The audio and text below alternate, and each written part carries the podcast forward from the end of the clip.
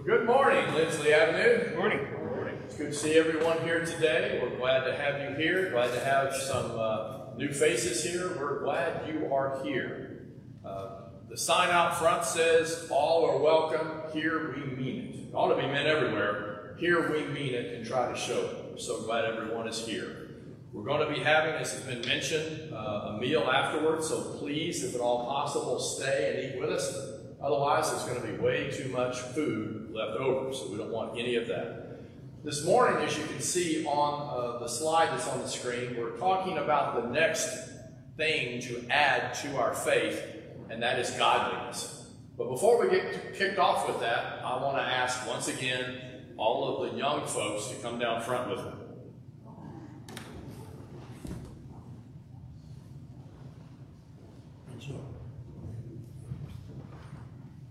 right there. It won't take long. We're going to have something embedded in the slideshow that some of us have seen before, so this is something all of us can try to do. You need a piece of paper and a pencil. All of you are going to need something to write with. And if you want to have some help to make sure you don't miss something that's on the screen, then find somebody to sit next to, and that's okay. Cheating is encouraged only this morning. You need some help to have something written down. It's not cheating if you're told it's okay to get help in a group. But what you're going to see on the slides after this one, you know, usually I have yellow letters, right? And I have white letters. I know it gets boring after a while. But this morning we're going to have some words that show up in a different color. I want you to write down those words in order through the, the slides this morning during the sermon, and they're going to kind of, and I, I think, summarize what it's all about when we're talking about godliness. Yes, ma'am. They will be on the screen spelled correctly, I hope. But if you get close to it and simply know what the word is, spelling will not count. Max? Um, what if there's not enough time for you to spell the word? I will try not to go uh, too fast, but that's where you can get helped with someone sitting near you. Can I teach all lines this is what how to be godly and truthful? No, Well-. Now, if you, if you, if you want to make sure you get the words down okay, sit with someone. Perhaps, uh, you know, Miss Lisa back here might be able to help. I know she's done that before. So anybody that just wants to make sure you don't miss any of the words, go sit with somebody and say, hey, anybody, how about this? Who's willing to help anyone that might want help this morning? I see lots of hands up, and they're all people you know. So if you need someone, sit next to someone who can help you. Just find somebody that raised their hand, okay? So the word will be, and you don't have to stay up here. This is the last time I have to be up here this morning. But words in a different color that's not yellow and not white. It'll be obvious when you even on this next slide. It's going to be obvious there's a word on the next slide you need to write down. Sometimes two or three words. Okay? If you don't have paper, you can get the handouts. There's room on the top of the handout or something like that to scribble on. Yes, Max. Uh, I need a hard surface too. Or it just looks like a bunch of scribbles. Try your best. Maybe there's a psalm book or something. You could always use your, your knee. Sometimes I write on a knee. It's the same because my pants Do your, I will simply say, do your best. I'll use this. You can use that, that's fine. Just take care of it, okay? Everybody know what I'm asking?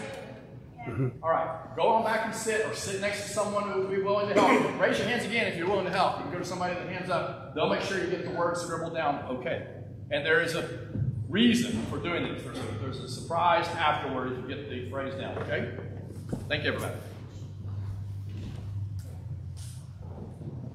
Once again, I encourage everybody in here, if you can, scribble down, at least pay attention to the phrase that's going to be up on the screen, to the phrase. Last time I had Lolo, I think, read it out loud, or she was the one I heard most of it. So hopefully at the very end of the class sermon today, we'll have both, there will be a way we can all just pretty much say the entire phrase that I intend. Try to pay attention to the words that are not in the different color. Right? But I want to focus on that. We'll make it a little more interactive. All right? So is everybody ready to get started? No? Yes. All right, so here we go. It all adds up. Godliness. Now let's see. Hmm. Is there a word on that screen that looks a little different from all the others? Okay. As we had read to us just a few minutes ago, 2 Peter 1 5 through 7 For this very reason, because we have left our lives of sin, living for ourselves, we've left being godless in our lives, and have put on Jesus. For this very reason, giving all diligence, we need to work at it. We need to add to our faith, we talked about that, our knowledge that God is real. That's why we have left our lives of sin. We need to add to our faith virtue. That's the idea of working at it hard, living up to our full potential, doing our best. We talked about that with an athlete gets the best time they've ever had. They put in effort and they've done the best they can. Add to your faith the ability to work hard at something. To your uh, ability to work hard at something, translated your virtue. Add to your virtue knowledge, the ability to understand what God wants from us, what God wants us to do, how God wants us to live. And to knowledge, self control. We talked about that two weeks ago. And what we said about self control is that's actually kind of, in some ways, a bad name for it. Because it's not me having control of myself, it's God having control of me. If I'm living for God, if I have God living within me, God should be in control of my life. Many times when I am in control of myself, right, in the old way of thinking, I'm living in a rather poor fashion. I'm making lots of mistakes.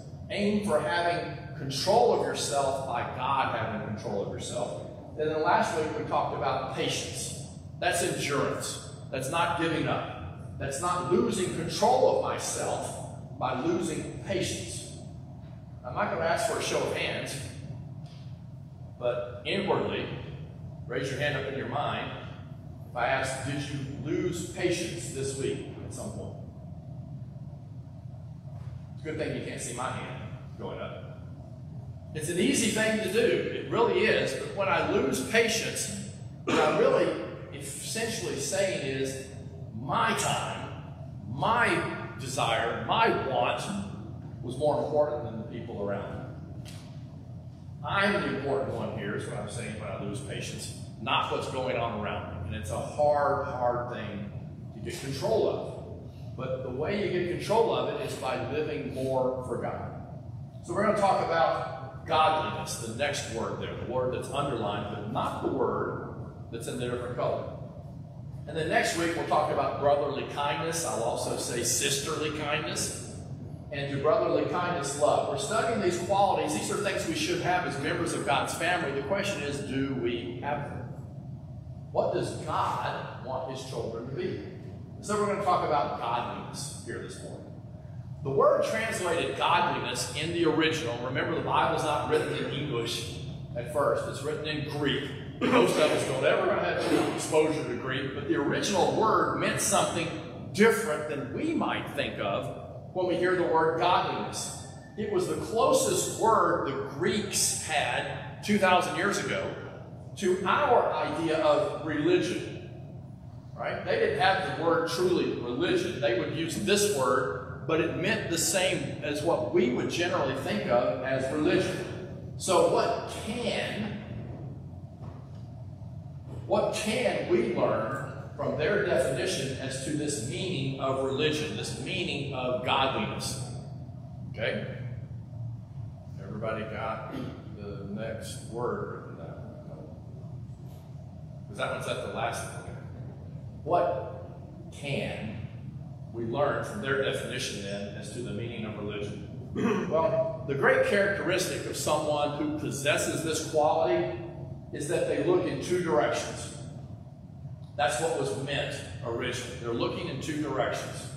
The one who has this quality correctly worships God and gives God what's due to God, but also always correctly serves neighbors and makes them a priority. How interesting. What this word godliness meant to the people who originally heard it, the people who originally read it, is I need to add to my faith all these qualities, and I need to add to my faith the ability to give God what is due to God, and to always give to my neighbors what's due to them. You know, when I realized that, I thought to myself, they're going to really think all I can ever do is repeat myself. Because what have we been talking about time after time after time in the past? being a Christian, being a member of God's family, is not as complicated as many people want to make it. Because it all boils down to loving God and loving my neighbor. That was our first year's resolution when I was here loving God, loving my neighbor. that is what's meant by this word translated godliness. I need to add as a quality to my life the ability to put God in the right place and love and serve Him, and to put my neighbor in the right place and love and serve my neighbor.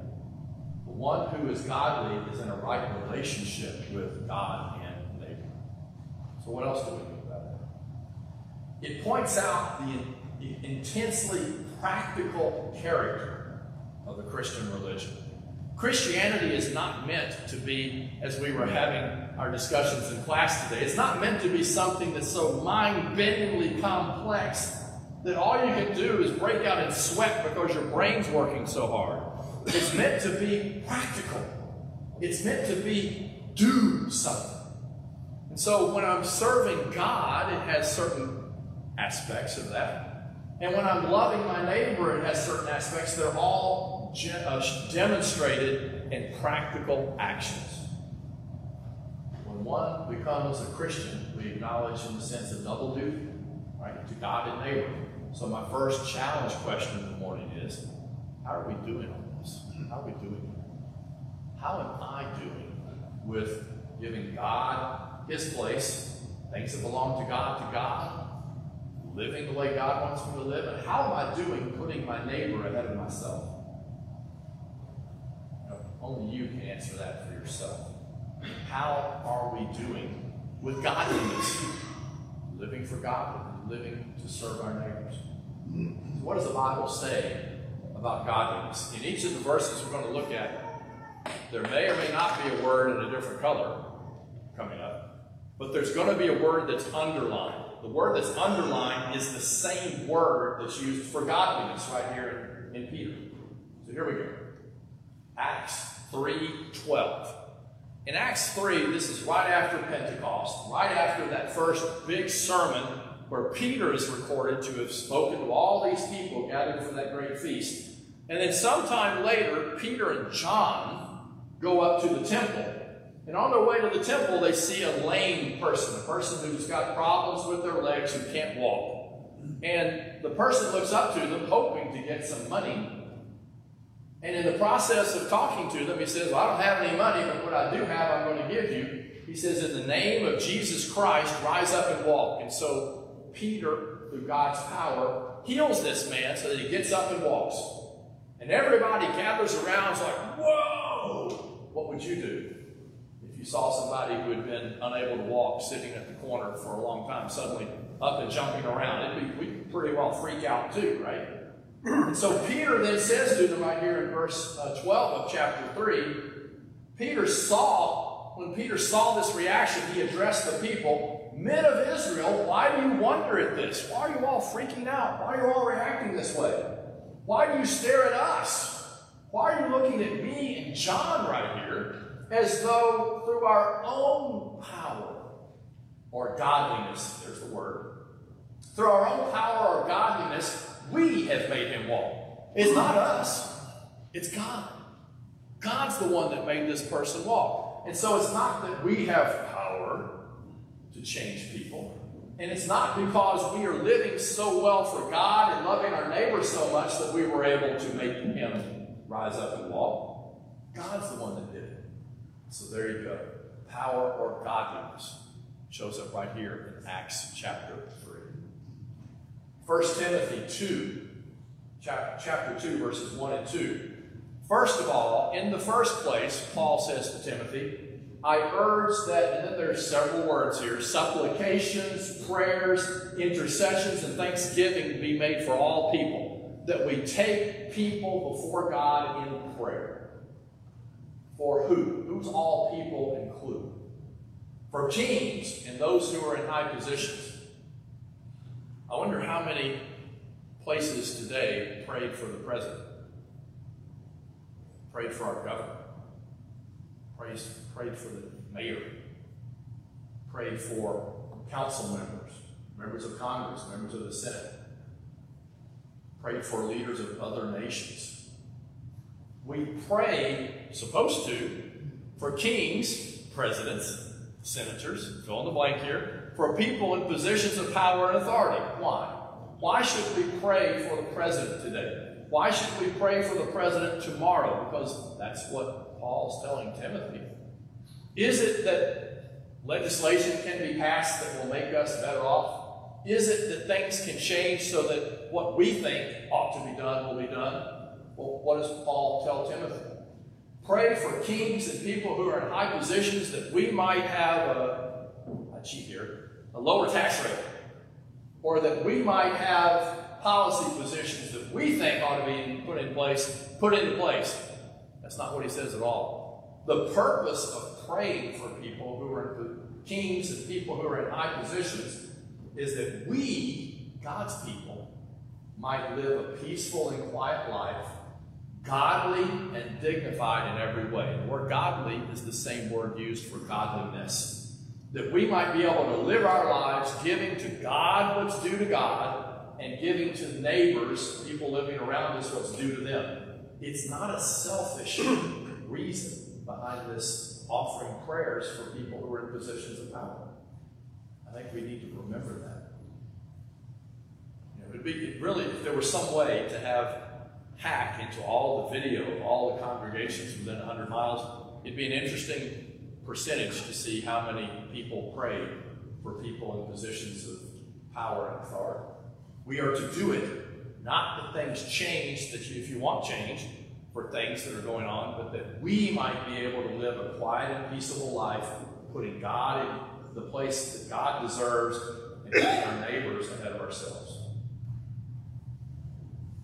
Back up in 2 Peter chapter 1, verses 3 and 4. His divine power, God's divine power, has given us, granted unto us, all things that pertain to life and godliness Everything given to us is all we need for living our lives and to have God in the right place and neighbors in the right place. We don't need to find new uh, revelation written and deposited into the side of the hill. We don't need a decree from a council. We don't need anything because when Peter's writing this, somewhere 60, 70 AD, he says, God's divine power has granted unto us, some translations say given to us, all things that we need for life and godliness through the knowledge of Him who called us to His own glory and excellence. By knowing Jesus, by becoming a member of God's family, we have all we need. No need for light appearing from heaven or digging up some text that had been buried in a hill someplace. Here's an interesting statement. I used to use this when I would tease an individual who uh, went to the gym all the time. I'm not opposed to going to the gym, walking, exercising, whatever, but this person lived in the gym. And he didn't believe me that this statement's actually in 1 Timothy chapter 4. Paul says bodily exercise profits little. It actually should say profits a little bit. Okay? It does profit a little bit. It is good to stretch it's good to exercise. God is giving us a body. It will last longer if we make sure that it's, you know, we move around and all that kind of stuff. Bodily exercise profits you a little bit, but whenever I see the word but, I always try to pay attention because one thing has been said, but an important part's coming. It's good to exercise, but godliness is profitable to all things having the promise of life that now is and of that which is to come. So, Jay, go to the gym, stretch, do those push ups, sit ups, whatever you may do, right? It's good because you don't want to get to where you can't move your, you know what I mean? Right?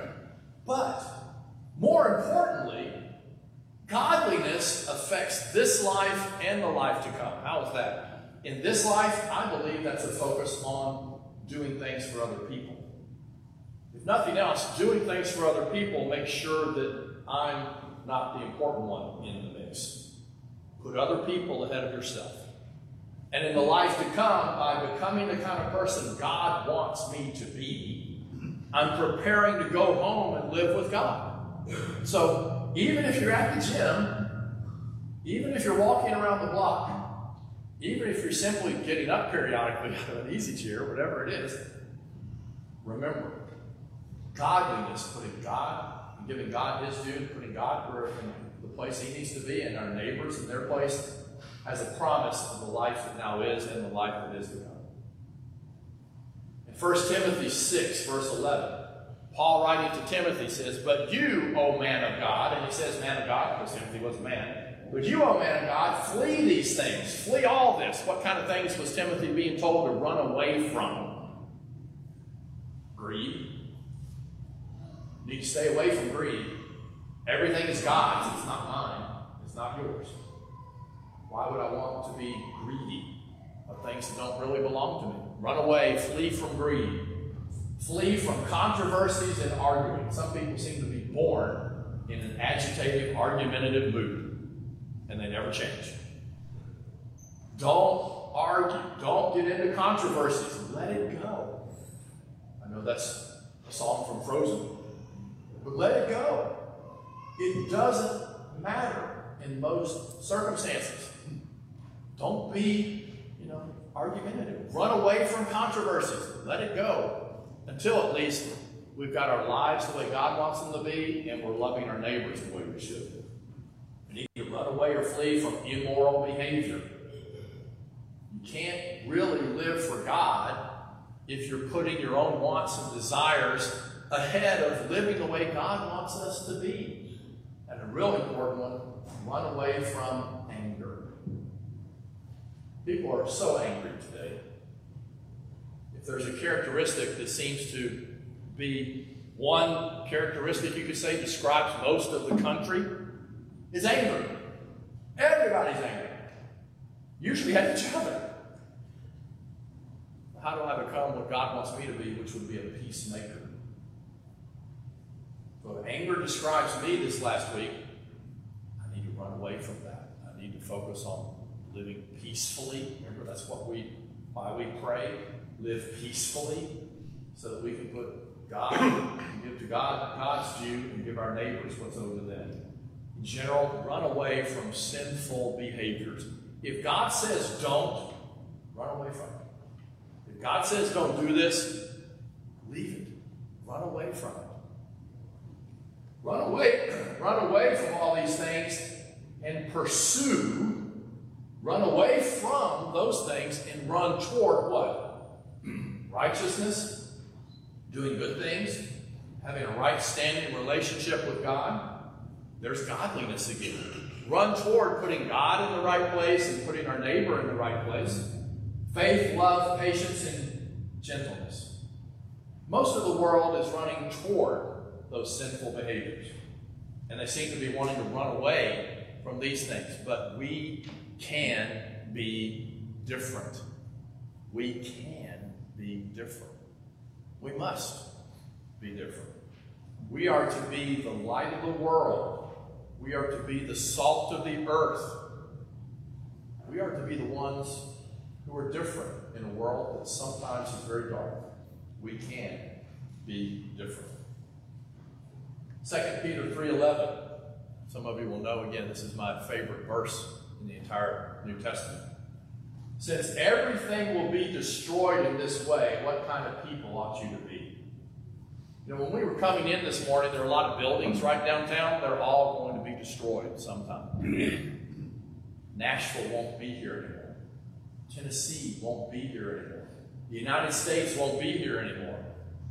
The great Atlantic Ocean, think of all those waters.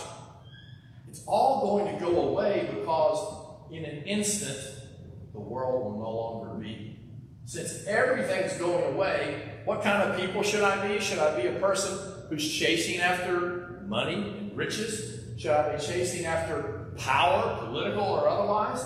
Should I be chasing after somebody, someone, or pleasure? All these different things I might be focusing on are all going away.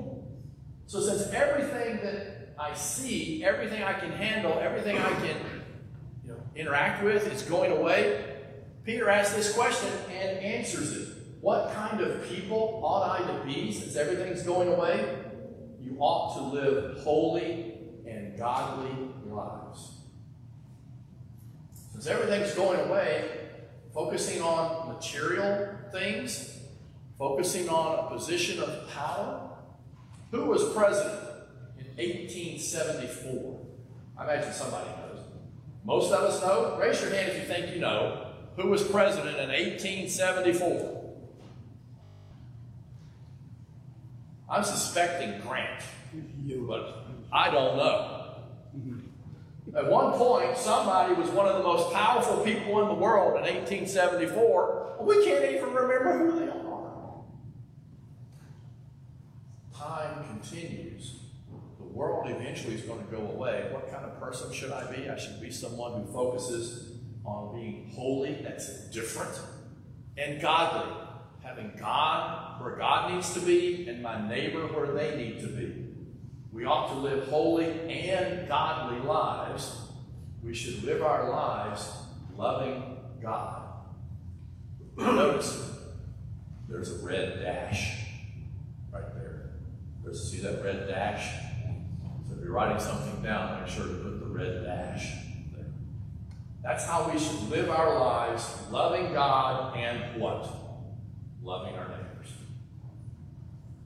I find it amazing that that is the basic point of being godly and living a life full of godliness. Put God in the place God needs to be, which is in the top place, the number one place. Give God his due, give our neighbors their due. Nowhere in there does it say about what I'm due, does it? Because I always come last. God first, neighbor second me, doesn't matter. Because my entire purpose is to love and serve God and love and serve my neighbors. Does that describe you and me? And that's a hard one. Because many times I know it doesn't. There are times where I bubble up to the wrong place. When I sin, I bubble up to the top place. I put God down here. That's a bad place to be. When I ignore my neighbors who are in need, when I ignore the, the, the help I ought to be giving, I put myself here and my neighbors are here. Does that describe you and me? Living my life.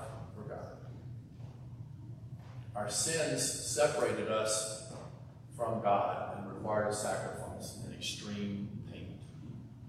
that payment was made by Jesus. That payment was made by Jesus.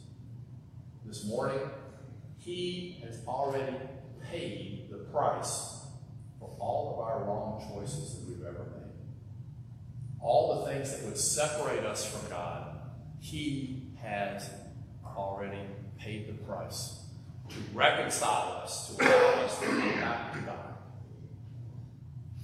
to begin living godly lives the way we should. So, if there is a need for you today to come and recognize that Jesus paid it all, the time will be in just a moment when we stand and sing. Just a moment. If you're already a member of God's family, but that order we've been talking about of having God here, others here, if that just doesn't seem to describe how my days have been going, then the time will be now to make that right. To come and to pray to God. We'll pray with you. Ask for God to forgive, to help you, and we will gladly help you. We all need prayer. So if there's something that we can do to help you, the invitation is yours. Please come home to God today as we stand.